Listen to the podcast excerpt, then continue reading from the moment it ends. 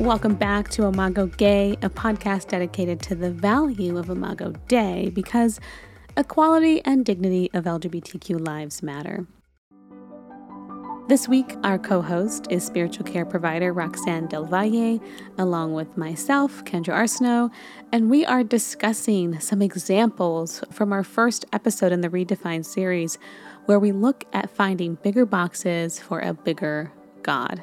This week, we are continuing our discussion on the Bible, and in the spirit of finding community through common values rather than belief, we are expanding upon this topic with a few examples that hopefully help to settle this concept in a much more meaningful and grounded way. Happy National Hispanic Heritage Month, everyone. Our sponsors for today are Spectrum Magazine and SDA Kinship International. So if you haven't already, please sign up for their newsletters where you will get the latest updates on queer news and happenings.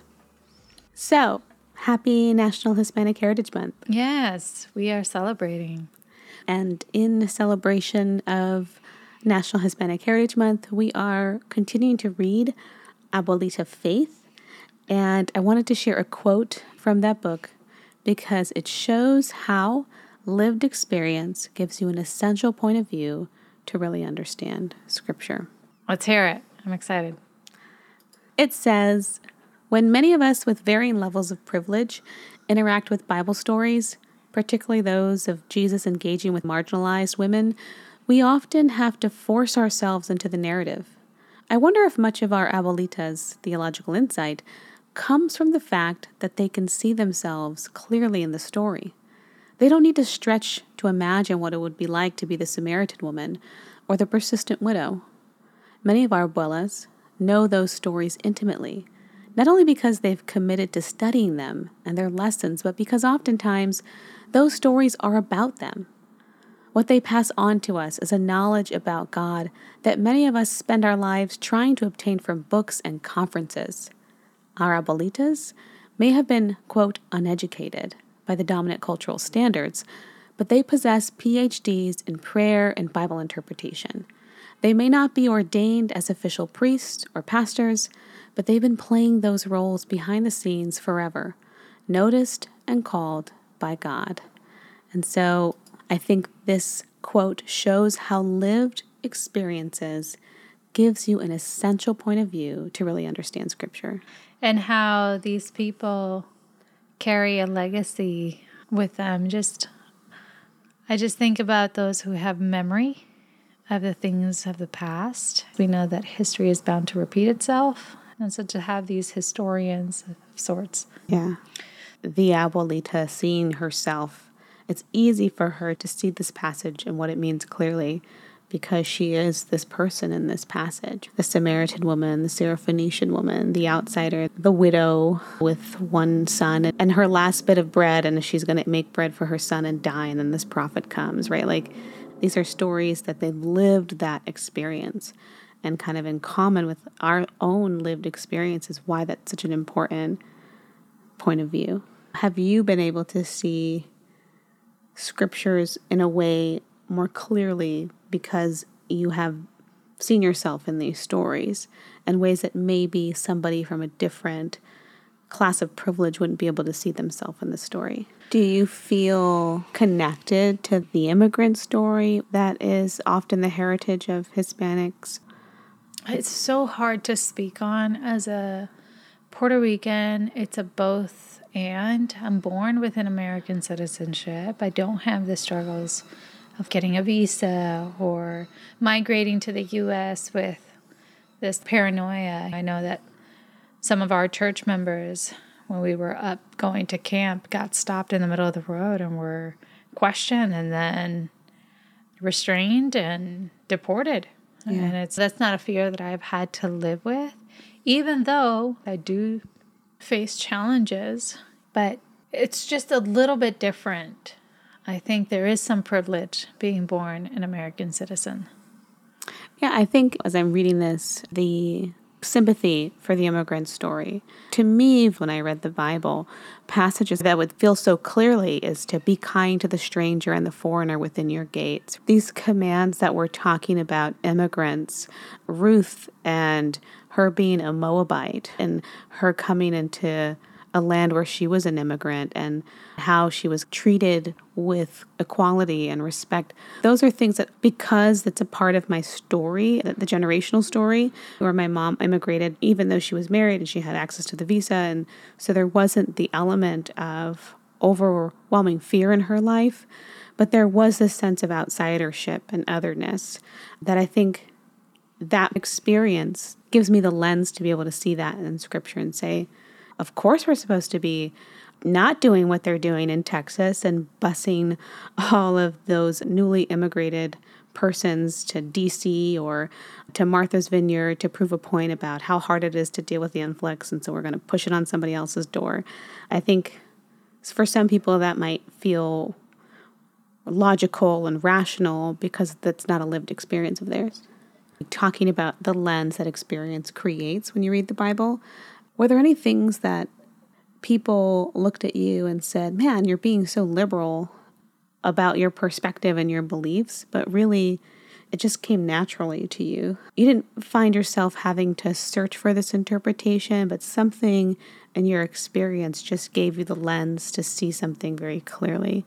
It's a little embarrassing, but I don't think I was perceived as liberal. I think I was, I remember I was dating a guy who was talking to me about women's ordination. And I remember really having this hierarchy in my mind.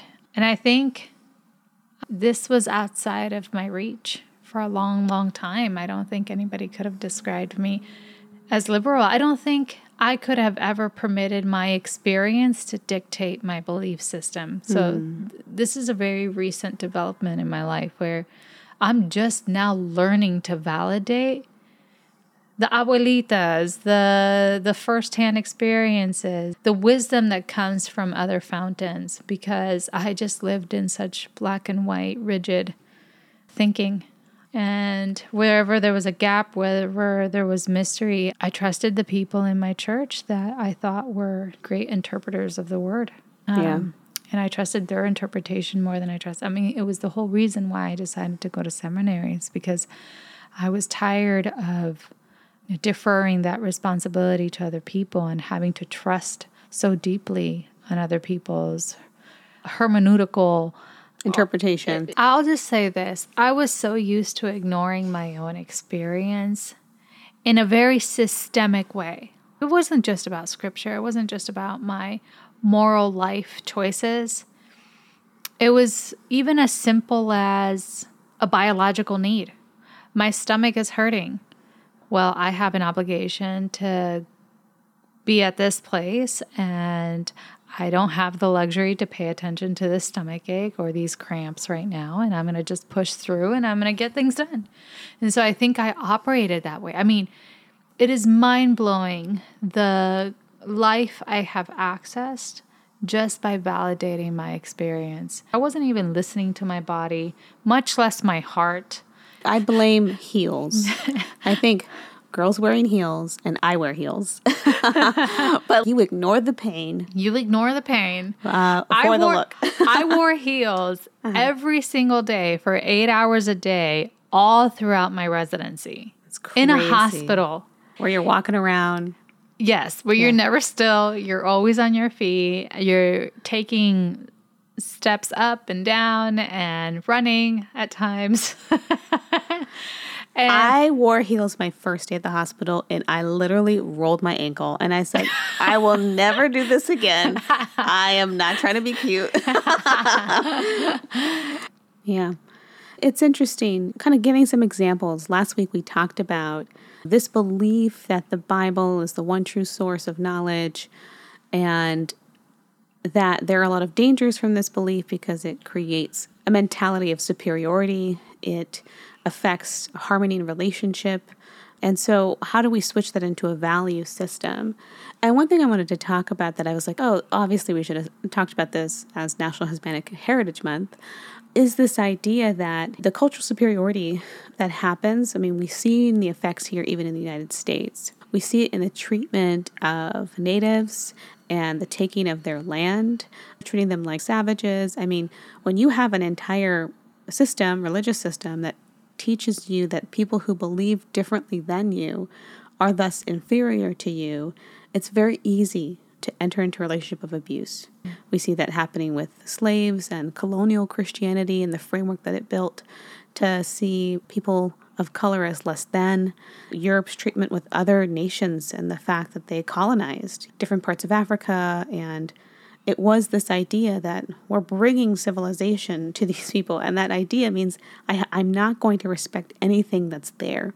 I'm coming to give and, and to force you to adopt something. I'm not here in a reciprocal listening relationship. And that is the heritage of hmm. Christianity. That is the legacy that we're dealing with. And, it, and if we're not looking at the ways that that's playing out, in our lives and by being critical of our own beliefs and our own interpretation of scripture, it's just going to perpetuate. Your experience as a chaplain has grounded you in having to find commonality with other people who come from a variety of different religious experiences, beliefs, nuances, one of the first things that they taught you was not to proselytize. And that was the one thing that you could get fired for.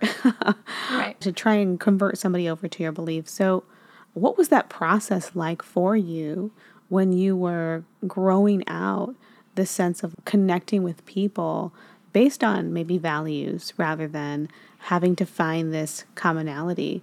When, when people ask you to baptize their babies with sprinkling, do you just dunk them instead? no, I sprinkle them. Baptism by immersion only. Excuse me. yeah, this is this is so funny. When I was in seminary, we used to take these chaplaincy classes. I used to have all these theoretical questions about how my faith would be challenged and not only an interfaith setting, but maybe a secular setting, and how maybe I would be put in these positions where the family is asking me to do something that I don't believe in, but they believe in, and I'm the only one in the hospital that could possibly do this. Mm. And it's so funny how different it actually has played out. Mm. I have done baby baptisms in a way that feel integrous to me where I, on behalf of the family, I'll say something my rabbi friend taught me how to use that phrase on behalf of this family I lift up and or I facilitate a baptism where maybe even if I'm not the one who is baptizing the child, I can walk the parents through a baptismal ritual mm. where they can have a very meaningful experience with their child before they pass. Yeah. And I found ways to just connect with humans and I've really saw what the need was in that moment, what was meaningful for them, and what felt an ethical violation. And I think not pretending to be something that I am not is important to me. Mm-hmm. I don't want to give any kind of false testimony or false representation of myself. So I don't think I need to be in their face telling them, hey, I am not going to perform this baptism because I am a Seventh day Adventist or former Seventh, I don't know what I am. I, I don't believe in infant baptism. I can simply say, I know you love your child and that you're worried about their salvation. And I can pull from scripture and validate how the, the faith of parents can save their household. And I believe in that truly. And if this is a very meaningful ritual or a sacrament for them, I would love to be a part of that experience with them, and I would love to walk them through what that ritual would look like. And I think it would be really awesome if they had the opportunity to do it themselves. A lot of times, you don't have to get into the nitty gritty about what I can do or not do. I'm not even sure if I'm connecting at a value level at that point. I do value community. I do value. I think you love. are. I think even in that example you shared, you were like the value of these parents who love their child so much that they want to give them this protection, heavenly protection, that you are validating this very real appropriate desire of a parent for their child. And I'm with you on this.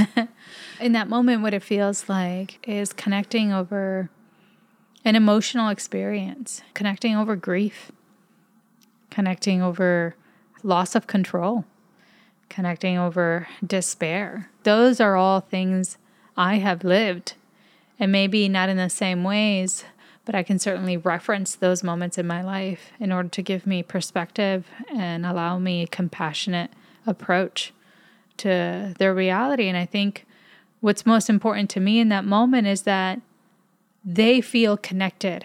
And I know that I represent something for them as a chaplain. So I want to honor that my role really is to see how their theology, how their relationship to God, how their spirituality is a resource in that moment. Mm, hmm What chaplaincy has taught me is that I don't have to make people believe or understand my belief system in order for me to have a meaningful interaction around existential matters. I think also what's interesting as somebody who is approaching from an interfaith or interbelief perspective, it's not just me who has come to terms with the difference, it's also the person who's realizing that I may not be from their faith tradition, but I am here to connect over faith, mm. over spirituality.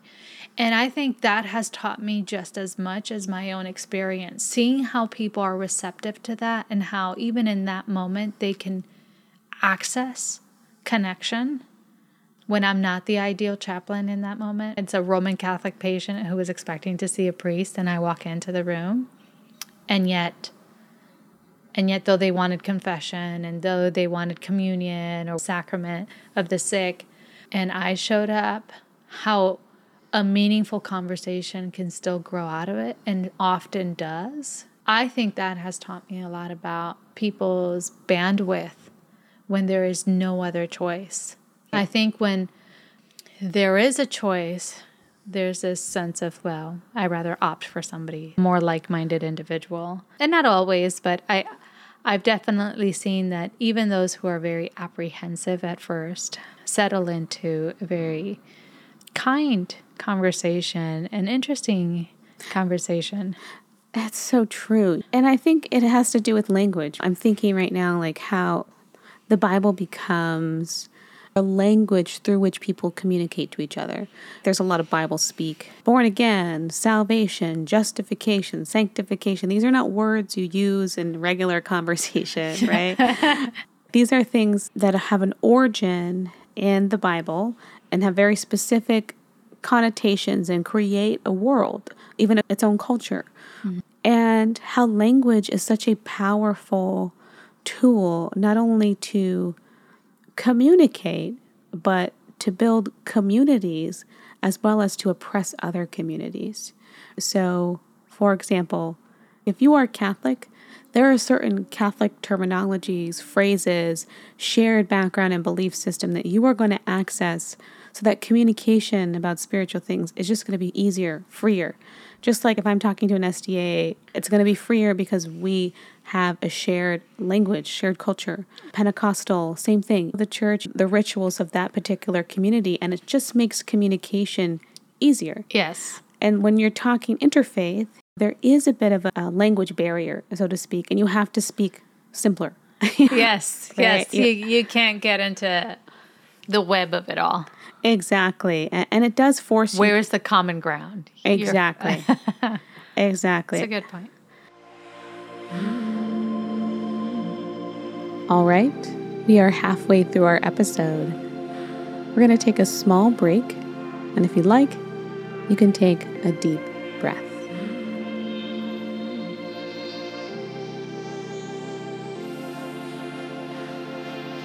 Okay, let's get back into it. And so, and, and even when it comes to when we're talking about the power of language and having a shared language when we speak and having to communicate in a different language, as I'm tying this back into National Hispanic Heritage Month, knowing how much even language has been a barrier to dignity, mm-hmm. not being able to communicate yourself sometimes leads somebody in the dominant language group to perceive you as ignorant, as dumb. So when I think about shared belief, I often think about preferring to speak in a specific language. I only want to speak English or I only want to speak SDA. And when you're saying, I'm willing to communicate and have relationships with people who speak a different spiritual language. For me, I can draw from the stories of the command to be good to the foreigner and the stranger mm. within your gate. Yeah. How do we be kind to people who speak different spiritual languages than we do? Mm-hmm. That translates in how we treat people who speak actually different languages, but also all the assumptions that we come to the table with because we're not speaking the same language. Are we making the assumptions that we're superior? Our ideas, our belief systems are superior because we speak fluently in this spiritual language? What are the ways that we can begin to assume intelligence, assume complexity, assume nuance um, mm-hmm. in in other people's faith journey, even if they don't have a specific faith, maybe they don't believe in God, but they have a, a relationship with mystery, and there are things in their life that they can't account for, and those are things that they can communicate over. I just have an appreciation for the way you're tying these two things together. The language barrier, in a very literal sense, from a migrating community here in the US, and then the language barrier in a more theological sense. And in the same way, it can be really, really scary to not understand. And it might also, beyond being scary, it might take too much work and I think what you're speaking to is we enjoy those spaces where we just get to jive right. and speak freely and yep. speak freely. The exercise that it takes, the effort that it takes to learn a new language. Exactly. To meet it with curiosity. Yep. To be excited about something that's different. We become so protective.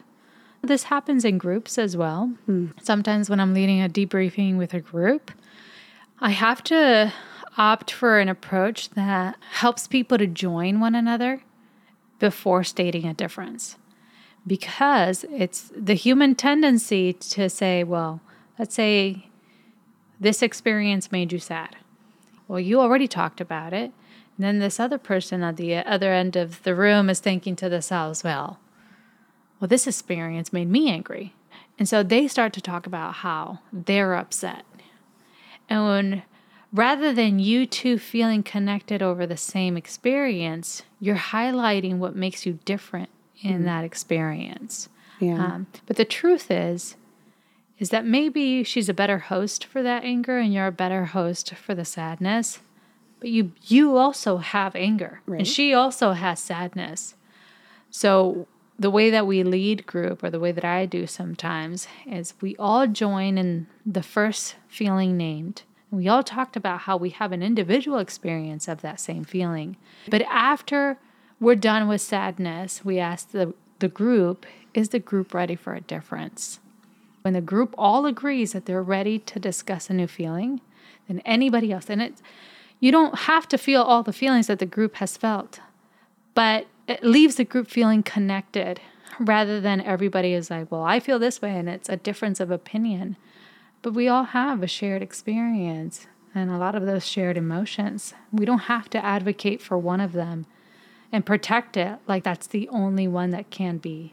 Yes. So, this is so good. And I want to transition just a, a little bit to something that we talked about last week what we walk away with when it comes to shared values. And some people might hold the Bible sacred. And having a value of saying, well, I appreciate people who hold anything sacred, mm-hmm. right? Because holding things sacred means that you hold yourself accountable. And even when I think about, I think the Bible is too large of a term. I was listening to a podcast this week where there's this woman, not Christian, but all those governors in Texas, they were shipping busloads of migrants, immigrants to DC. Ridiculous. And to Martha's Vineyard and to places that don't have infrastructure to deal with the influx of immigrants. I mean, a lot of people who are meeting these crises are just nonprofit workers. But one of the women who were was traveling, she's been traveling for almost a year. That she didn't realize that when she started the travel that she was pregnant, and so she was coming from, I believe, like Venezuela or Colombia, and she didn't realize she was pregnant. I mean, and they walked barefoot to the point that her husband's feet are bruised, and when she's going through this journey of migration, her stomach is growing, she's getting bigger, and she finally gets to DC and she is ready to pop. and there's no place for them. And so this woman takes her in, her and her husband, into her home. And she's not a Christian, but she's like, you know, I just kept thinking about the story of Mary and Joseph and that they got to Bethlehem and there was no place for them. And I thought, I'm going to have a place at my house for them. And she's not, she, she's just somebody who held on to a story in the Bible. Somewhere in her mind, that image was sacred. The image of the pregnant woman with no place to have her baby was something that she felt sacred in her mind, that she was going to hold herself accountable to being something different in that story than what was there for Mary and Joseph. And it's so touching because sometimes it's just a line in the Bible that people hold sacred that that they're not even taking the whole thing as a whole. Sometimes it's just love your neighbor as yourself. Mm-hmm. And there are people walking around us who want nothing to do with the church, but they live by that line that love your neighbor as yourself. Or maybe they're living by a myriad of different lines. Maybe a love your neighbor as yourself from the Bible, or something else from Rumi, or something else from Buddha. And these things that just that, that are good in the world yeah. that they've collected over time and said, this is what it means to be good and human. And when I heard that story, I just thought, we know too much of the Bible. I'd be happy if we all just had one line that we held ourselves accountable to, uh, rather than try to take this entire book and really, it becomes almost meaningless at some point. You make me think part of the problem is that we believe we are the kind of people that we aspire to be. I know in my body and in my mind that I think very differently than the way that I used to. And I feel like I have discovered a way of relating to people and to God and to myself that feels not only more genuine in the sense of authenticity, if I can bring my fullness of self into the moment, I've discovered a whole new language in which God speaks to me. Yeah, I think sometimes scholarly work, the Bible work, is often very logical, heady reason, but you're really driving in some of your experience. So, one thing I wanted to bring in a few examples of what I mean by hold something sacred and just to give more context. And last week we talked about maybe it's the voice of your grandmother. And what we talked about giving something an ability to be sacred is you're giving it authority to speak to you. It's something that you hold yourself accountable to and that you listen to in a way that's not overly critical, but that you're willing to be tamed by this voice. Another thing that you might hold sacred is the voice of the marginalized, the experience of the oppressed, where you're saying, I don't want to impose my ideas, my thoughts, even my judgment upon this community. I want to let it speak to me because I value what's here and I'm willing to be held accountable to this voice. So, these are just examples in different ways, but also just praising the fact that anybody holds something sacred at all. And that oh, there's not actual meaninglessness. Just because somebody is secular, just because right. they have a value system that's maybe based on more political ethic does not mean that they don't have meaning and depth in their life. And I think sometimes religious people have the assumption that you have to have a strong faith or belief system in order to have a complex view of the world. And I believe that humanity, even if you were just like somebody who's like, I'm dedicated towards the bettering of humanity and making a more inclusive culture, United States, I, or whatever. I, I am a like, huge fan of the humanist society. Actually, I would classify myself as a Seventh Day Adventist humanist. Love it. Where can I join? but that there are those who hold the voice of the collective mm-hmm. in high regard as sacred as the voice of God in some ways to say, I believe that humanity coming together and working in collection and in unison towards the common good of humanity that that is something that can be trusted. Now it doesn't mean that that they're always going to have it right or there doesn't need to be correction but that is something that some people value and i think that's a beautiful thing to hold yourself accountable to is the collective society that we live in a world with other people in order to get along harmoniously, that there is law and order and society and education and constantly improving upon itself. That that is something to be valued. Yeah. And and we've said this before, but we have benefited so much from social ethic in the unique position we find ourselves in. I grew up in this church and I found it to be a really precious experience for myself. And at the same time, it made it very inhospitable for me. As a woman, as a LGBT bisexual woman. Yes, and and the ways that played out in my Hispanic culture felt 10 times more pronounced that these systems of hierarchy and oppression were very evident to me and to my system. I'm talking about my personhood, yeah. my psyche.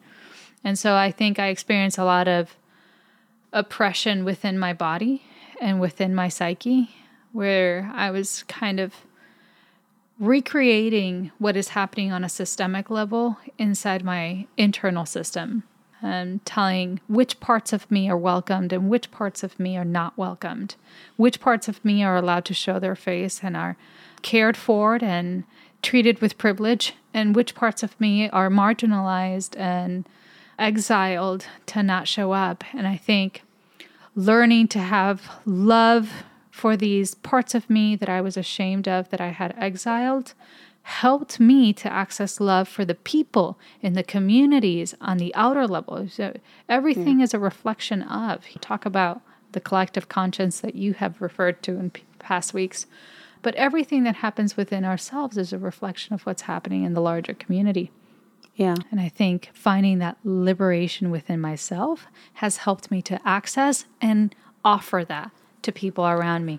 That's such a great point. If you have one line from the Bible that you hold sacred, you know, love your neighbor as yourself. Yeah. I think as you're saying, you cannot love somebody if you have not accepted yourself. When we look at the treatment of even the homeless within our society, there is a core value that has marginalized the part of ourselves that are, that we feel not worth anything if we are not contributing to work, to the capitalistic culture of our society, right? Unless you are contributing to the economy, you are not worth anything. You are not yeah. worth shelter. You are not worth food.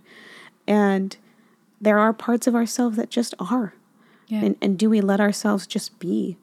Or do we have to constantly be on the move? Because there is a sense of if you don't work, you don't eat. Listen, when I sit down with a patient who has a bigoted view of something or is holding strong prejudice, anytime I see somebody who has hate or hurtful attitudes towards other, I am always curious about how that is experienced internally what parts of themselves do they hate? What parts of themselves are they excommunicating? Because that wound will also help heal a social wound. And I think I'm always interested in where is the separation? Because that's also where the healing happens. You know, something that you talked about last week, the point that you walked away with was God speaks. The belief we can translate the belief that the Bible is the only one truth, and we can translate that into a value, and that value is just God speaks. You know, whether you believe that God spoke through the Bible or whether you believe that God speaks to you in everyday life, whether through nature, whether through your own body, whether through the collective humanity. Something that I kept harping on was wisdom speaks to us. But I also wanted to make the point that God is bigger than just wisdom. And like love speaks, hope speaks, kindness speaks, and I would say these are all attributes of what I would call God. So we encounter things like justice, or we encounter innocence, or we encounter empathy. These are things or qualities of God that sometimes we know them intuitively. When somebody does something kind for me, I can say, wow, that's very kind. And we often think God. Yeah. yeah. we often, somebody offered me a random $100. I walk away thanking God for it. You Thank know? you so much, God. so we do feel God embedded in our experience. Sometimes we do know it intuitively, but there are also different variations and exceptions of what is good that take time for us to learn. but these are experiences within the collective humanity, within a, the experiential world, mm-hmm. that God is speaking to us, that through these broken down attributes of mm-hmm. selflessness and self sacrifice and courage, these things that collectively, I think you put all these good attributes together and and people could say, wow, that's that's God, whether you're yeah. secular or whether you are Christian or whether you're of some other religious belief. These are all pretty much universal good things. That and that you recognize. could perceive an agent of good working yep. through these attributes.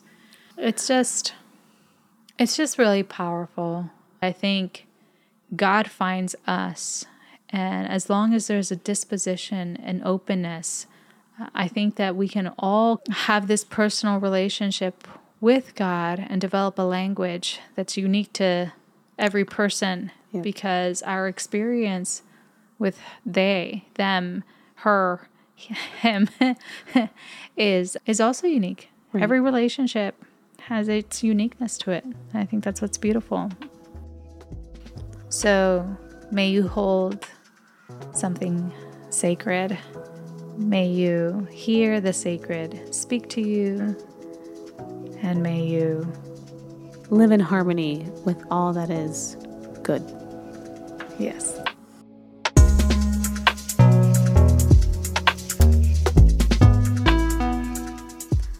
Thank you so much for listening to this week's episode of Imago Dei where we give some examples from last week's episode of the Redefined series, where we take a look at bigger boxes for a bigger God and looking to see how we can find commonality in relationships and common value.